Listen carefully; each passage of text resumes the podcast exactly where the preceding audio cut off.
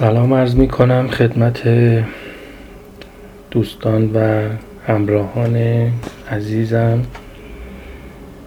مخصوصا اونهایی که نوشته های مربوط به توسعه و کنشگری رو که یکی از دقدقه های اساسی من از پارسال تا به امروز بوده دنبال می‌کنید خیلی متشکرم. تلاش می‌کنم که دغدغه خودم رو از طریق اون چیزهایی که یاد می‌گیرم دنبال می‌کنم و تحلیل می‌کنم. با شما در میون بگذارم و سپاسگزارم از اینکه دنبال می‌کنید. نکته هاتون رو با من در میون می‌گذارید و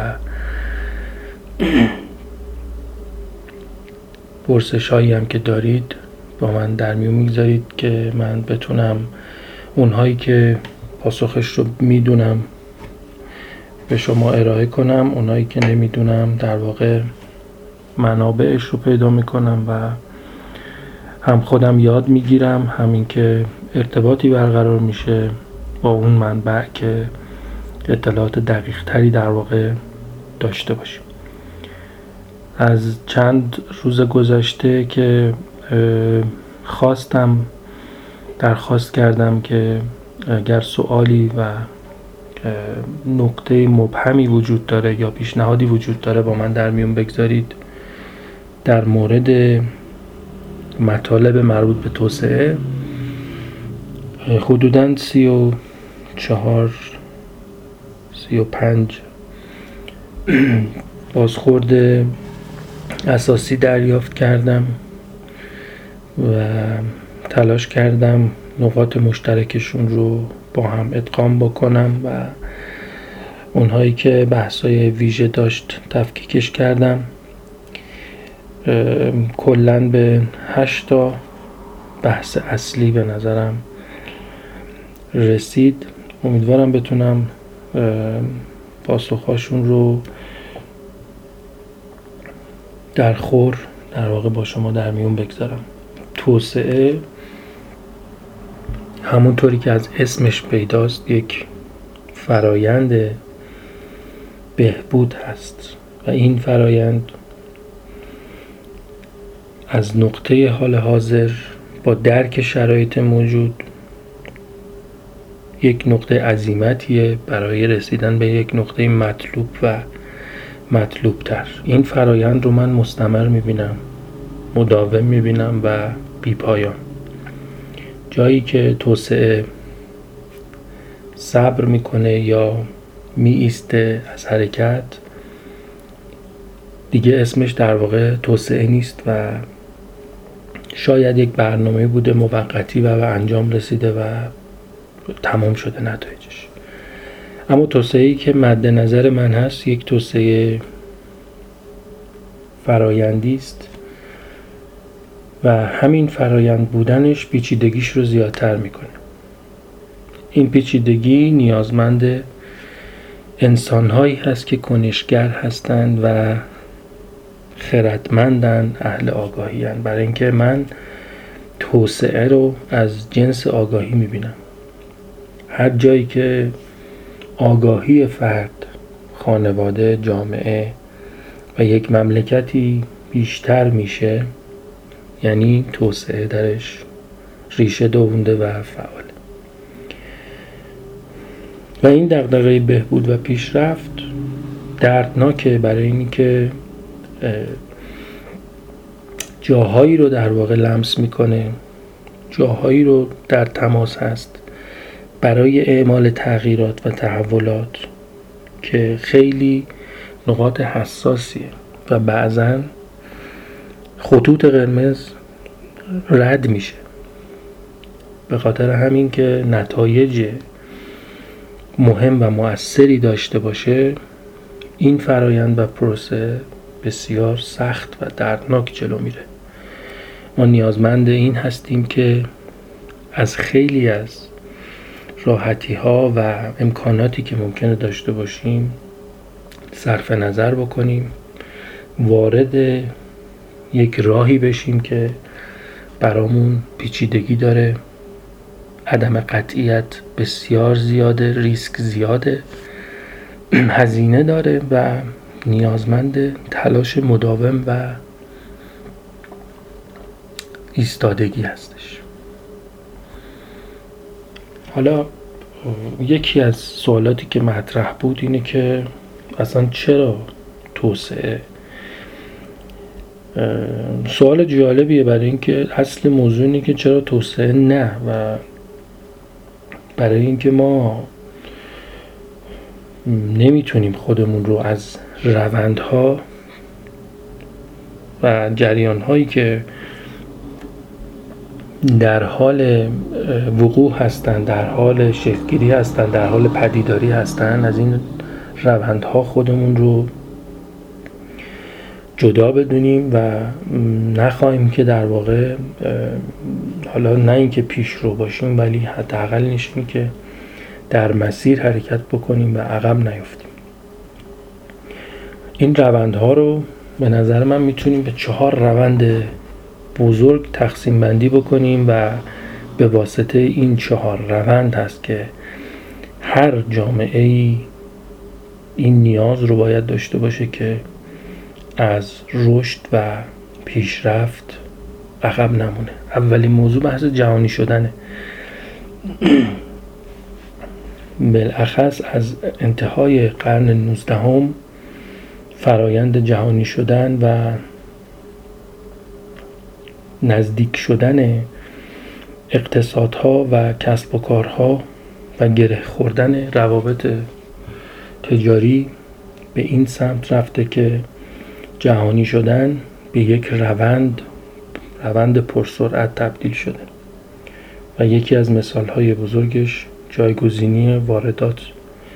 با توسعه صادرات برای اینی که کشورهایی که گسترش میدن صادراتشون رو بیشتر دامن می‌زنن به این جهانی شدن و نقشه پررنگتری رو ایفا می‌کنن و رقابت توی بحث جهانی شدن بسیار بسیار تنگ و زیاد است. مورد دوم فناوری های نوع بحث تکنولوژی مخصوصا از نیمه قرن بیستم بسیار بسیار های اهمیت شده و با ورود به عصر اطلاعات و رشد پرشتاب اون. این فناوری ها در جای جای زندگی عادی داره نقش خودش رو ایفا می‌کنه و رفته رفته تمام امکاناتی که ما ازش داریم بهره می‌بریم مربوط به این فناوری های نو میشه. و هر جایی که در زندگی نیازی احساس میشه فناوری به کمکش اومده و اون نیاز رو برطرف می‌کنه. پس هیچ جامعه ای اگر این روند رو می‌بینه و وارد این روند و جریان نشه نمی‌تونه بگه که من در حال توسعه هستم. مورد سوم بحث محیط زیست است. اولویت جدیدی که در بحث اجتماعی و فرهنگی مطرح شده بحث محیط زیسته. چرا که انسان تا اونجایی که تونسته تا به حال ضرر و زیان اساسی به محیط زیست وارد کرده و به واسطه همون یک چرخش فکری و آگاهانه به سمت حفظ محیط زیست ایجاد شده و اهمیت اون جزو روندهای اساسی این روزه توسعه و زندگی بشری است. مورد چهارم که به طبع موارد پیشین هست بحث تغییرات در ساختار حکمرانیه و برای اینکه روند جهانی شدن توسعه فناوری ها و همچنین حفظ محیط زیست برقرار و پایدار بمونه جوامع نیاز به تغییرات اساسی در ساختار حکمرانیشون دارن و با ساختارهای پیشین و کهنه نمیشه جوابی که امروزه و از امروز به آینده به دنبال اون باشیم برای پاسخ دادن به جریانات نو پاسخ درستی نخواهد داشت. به خاطر همین تحفیز اختیارات و تمرکز زدایی در ساختار حکمرانی به یک روندی اساسی تبدیل شده و جوامع مخصوصا جوامع غربی پیشرو هستند در بحث ساختار شکنی و نوساختاری حکمرانیشون. البته جوامع شرقی هم در این زمینه بسیار پیشروی کردند و میشه گفت به یک روند مهم و اساسی در حال چرخیدن هست و شکلی برای موضوع ایران هم میشه در واقع بحث تغییرات جمعیتی و نرخ در واقع متوسط سن جامعه هم بهش اضافه کرد. برای اینکه ایران برای سالیان سال کشوری جوانگرا و جوان بوده.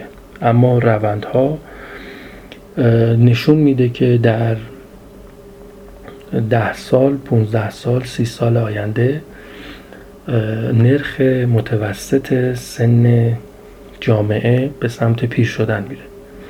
و این نیروی انسانی رو به عنوان مهمترین منبع توسعه به سمتی می‌بره که بیشتر مصرف کننده باشن تا توسعه آفرین. و این رو به عنوان یک روند خطرناک که بر ضد توسعه عمل خواهد کرد باید بهش توجه ویژه داشت. و برای کشوری مثل ایران این از درجه اهمیت بالایی برخورداره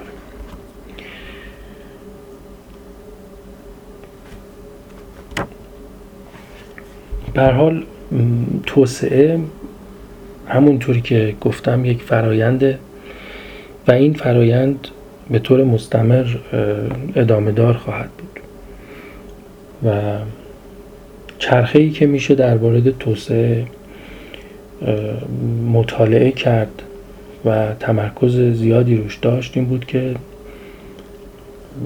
در واقع توسعه از جنس آگاهی و پندار است. جرقهای توسعه در اذهان و افکار افراد توسعه آگاه و توسعه آفرین زده میشه و این افکار پرورش پیدا می‌کنه تبدیل به برنامه میشه. برنامه ها پذیرفته میشن و برای پیاده سازی نیازمند اجرا پذیر کردنشون است. بعد از شروع و اجرای پیاده سازی این برنامه ها در واقع پایش صورت می‌گیره و بعد از پایش اقدامات اصلاحی و تکمیلی و این چرخه به طور دائم ادامه خواهد داشت و هیچ وقت نمیسته هر جایی هم که فکر می‌کنه مسیر داره جابجا جا میشه و از هدف دور میشه خودش رو پالایش می‌کنه اقدامات اصلاحیش رو در نظر می‌گیره. اگر نیاز باشه منابعش رو باز تخصیص می‌کنه و دوباره به مسیر اصلیش برمیگرد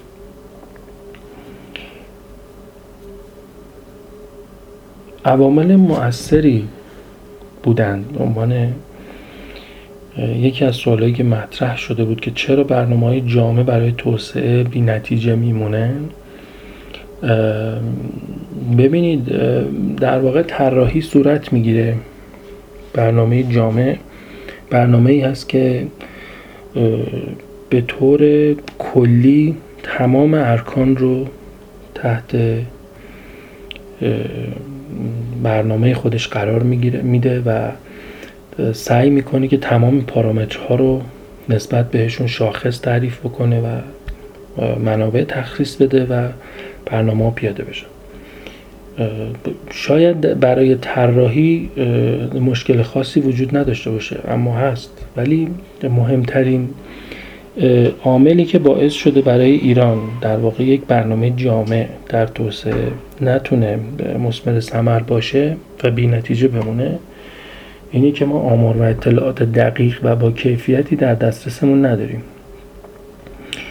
و منابع وجود دارن اما برای برنامه ریزی به اندازه کافی همچنین باید بگیم که ساختار ویژه‌ای هم داریم برای اقتصاد و این ساختار ویژه سنتی بوده و تغییر نگرش سنتی به مدرن برای اون که در واقع ساختارش تغییر بکنه با ساختار امروزین اقتصاد دنیا هنوز این زیر ساختار وجود نداره و خود این یکی از عواملی است که در واقع امکان این که یک برنامه جامعی برای توسعه فراهم باشه وجود نداره.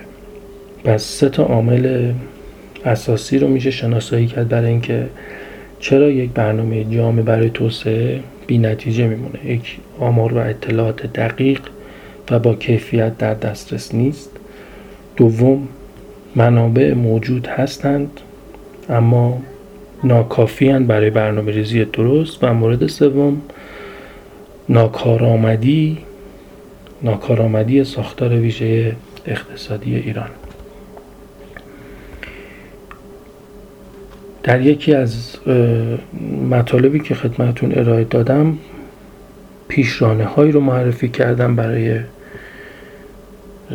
توسعه و دو تا نگرش رو مطرح کردم برای اون. و یکی توسعه همگن بوده و یکی توسعه ناهمگن. توسعه هم می‌تواند همگن باشد هم می‌تواند ناهمگن باشد. بسته به شرایط تصمیم گیری میشه و برنامه ریزی میشه. توسعه همگن اونه که ساز و کاری باشه که برای روش که همه ارکان جامعه رو تو همه زمینه ها در بر بگیره و نسبت به همدیگه به طور یک پارچه و همگن رشد بکنن و به سمت جلو برن. اما توسعه می‌تونه ناهمگن باشه. و محدود به چند جنبه باشه. رشدش یک جانبه باشه موضعی باشه و هرچند که تصویر کلی که ما خواهیم دید ممکنه یک موجودی بی ترکیب باشه و ناهمگون باشه.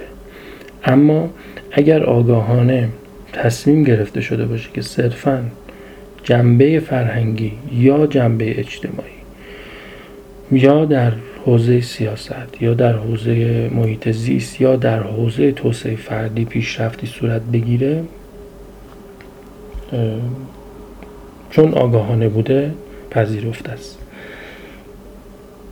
چون می‌تواند در واقع کشور در حوزه تصمیم آنی بگیره و در یک مقطعی از دوره زمانی بخواد تمرکز ویژه‌ای داشته باشه بر یکی از حوزه اما اگر بخواد نسبت به تمام حوزه برنامه جامعی تعریف بکنه و این رو در یک چتر پروژه‌ای بلند مدت پیاده بکنه باید انتظار داشت که این توسعه همگون جلو بره.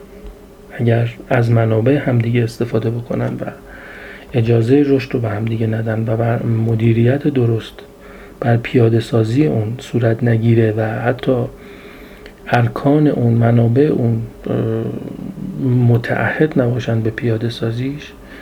در واقع اون برنامه توسعه همگن به یک ناهمگونی و بیترکیبی منجر میشه و به نتیجه خواهد ماند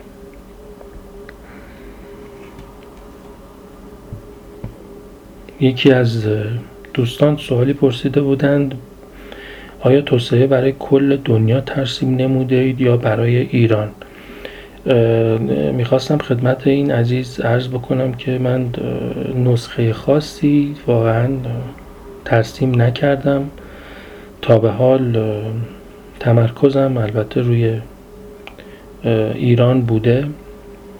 سعی کردم شاخص های کلیدی رو بر اساس اون پنج حوزه اصلی که شناسایی شده مقایسه ای داشته باشم به نسبت بهترین کشورها و ضعیفترین کشورها و نقش, نقش و جایگاه ایران رو با اونها نشون بدم و نه در جایگاهی هستم که نسخه ای رو ارائه بکنم و نه بناش رو دارم. بیشتر در این مرحله به دنبال این هستم که توسعه رو به عنوان یک آگاهی مطرح بکنم. ارکان و اجزای توسعه رو به اشتراک بگذارم و سعی بکنم به تعداد آدم های توسعه آگاه اضافه بکنم تا به سمت توسعه آفرینی حرکت بکنیم. یکی از سوال ها مربوط به توسعه پایدار بود. و نوشته بودند که آیا توسعه پایدار می باشد یا تحت تاثیر عوامل گوناگون تغییر می یابد طبیعتا عدم قطعیت ها و ریسک ها در هر برنامه توسعه ای حتی پروژه های کوچک هم وجود داره. و همیشه مثل چوبی لای چرخ عمل می‌کنه و نمی‌گذاره که توسعه به نتایج برسه و حتی پایدار بشه. اما پایدارسازی توسعه در چرخه توسعه بسیار بسیار اهمیت داره. برای اینکه از زمان پدیدار شدن ایده و پذیرش همگانی و تعهد به اجرای اون پیاده سازی اون و رسیدن به نتایج این یک چرخه حیات هست و اما نقطه نهایی نیست. به محض رسیدن به شرایط پایداری و تثبیت باید برنامه ریزی صورت بگیره که شرایط بهتر رو دوباره تصویر بکنه و به دنبال اون بره. اینجوری میشه که کشور در دوره های مختلف در بلند مدت نتایج بزرگتری به دست میاره اثرات بزرگتری خواهد داشت و به بقا و پایداریش کمک می‌کنه.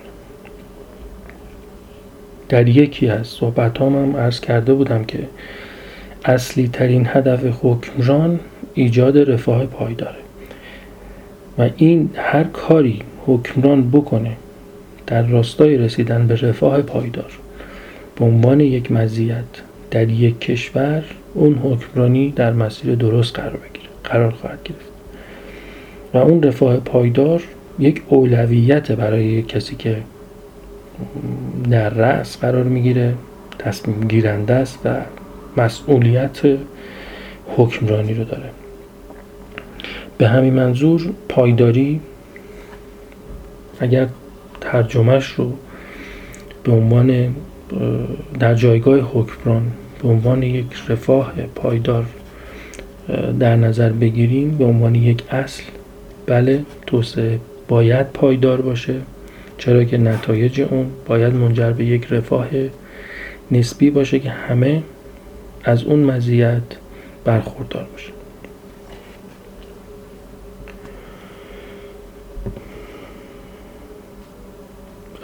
یکی از سوال ها هم این بود که در واقع در توسعه اهداف رو بالای 15 هدف تعریف می‌کنن. در ایران به چند هدف می‌توان رسید؟ البته نمی‌دونم منبع این صحبت کجا بوده. این 15 هدف از کجا آمده؟ و اینکه اصلا در ایران به چند هدف می‌توان رسید به نظر من خیلی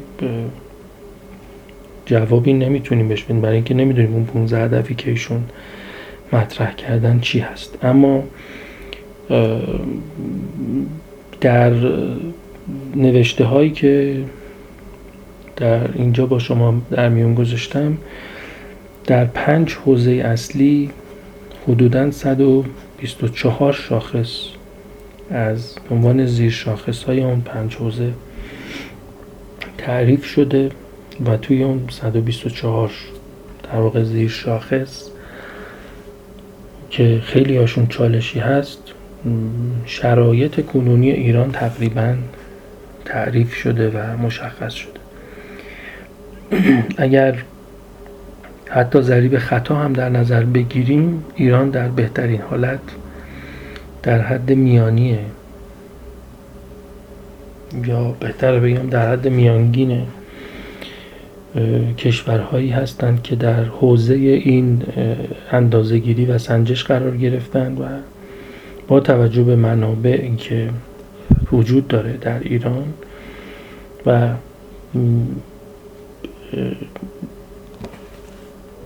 خیزی که می تواند برداشته بشود در راستای توسعه و پتانسیلی که وجود دارد به نظر میاد جایگاه میانی برای ایران خیلی منصفانه نیست و به خاطر همون امکان لغزش و سقوط به پایینتر وجود داره. چرا؟ برای اینکه ما با توجه به صحبت هایی که کردم چند دقیقه گذشته هنوز به یک برنامه دقیق نرسیدیم. تکلیفمون با برنامه ریزی جامع یا برنامه ریزی تخصصی در حوزه ویژه مشخص نیست. شاخص های مشخصی نداریم برای اینکه بخوایم همه رو آگاه بکنیم همه متحد بشن در همه سطوح جامعه و به واسطه اون. و مهمتر از همه اینکه سرعت پیشرفت کشورهای دیگه چه در منطقه چه در تمام دنیا به قدری زیاد شده که با سرعتی که ما داریم در خیلی از این شاخص ها و نمایه ها بسیار بسیار عقب خواهیم افتاد و از رتبه میانگینی که داریم به پایین تر هم نزول پیدا می‌کنیم.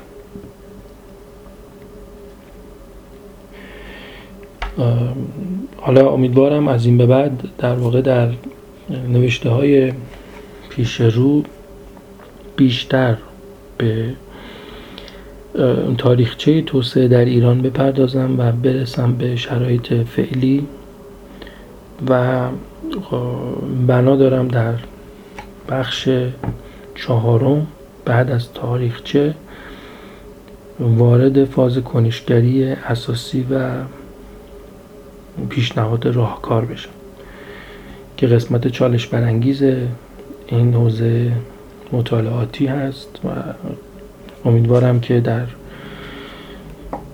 کنارم شما رو هم داشته باشم و از نقطه نظرات کلیدیتون استفاده بکنم و دست به دست هم بتونیم در زمینه توسعه گام برداریم.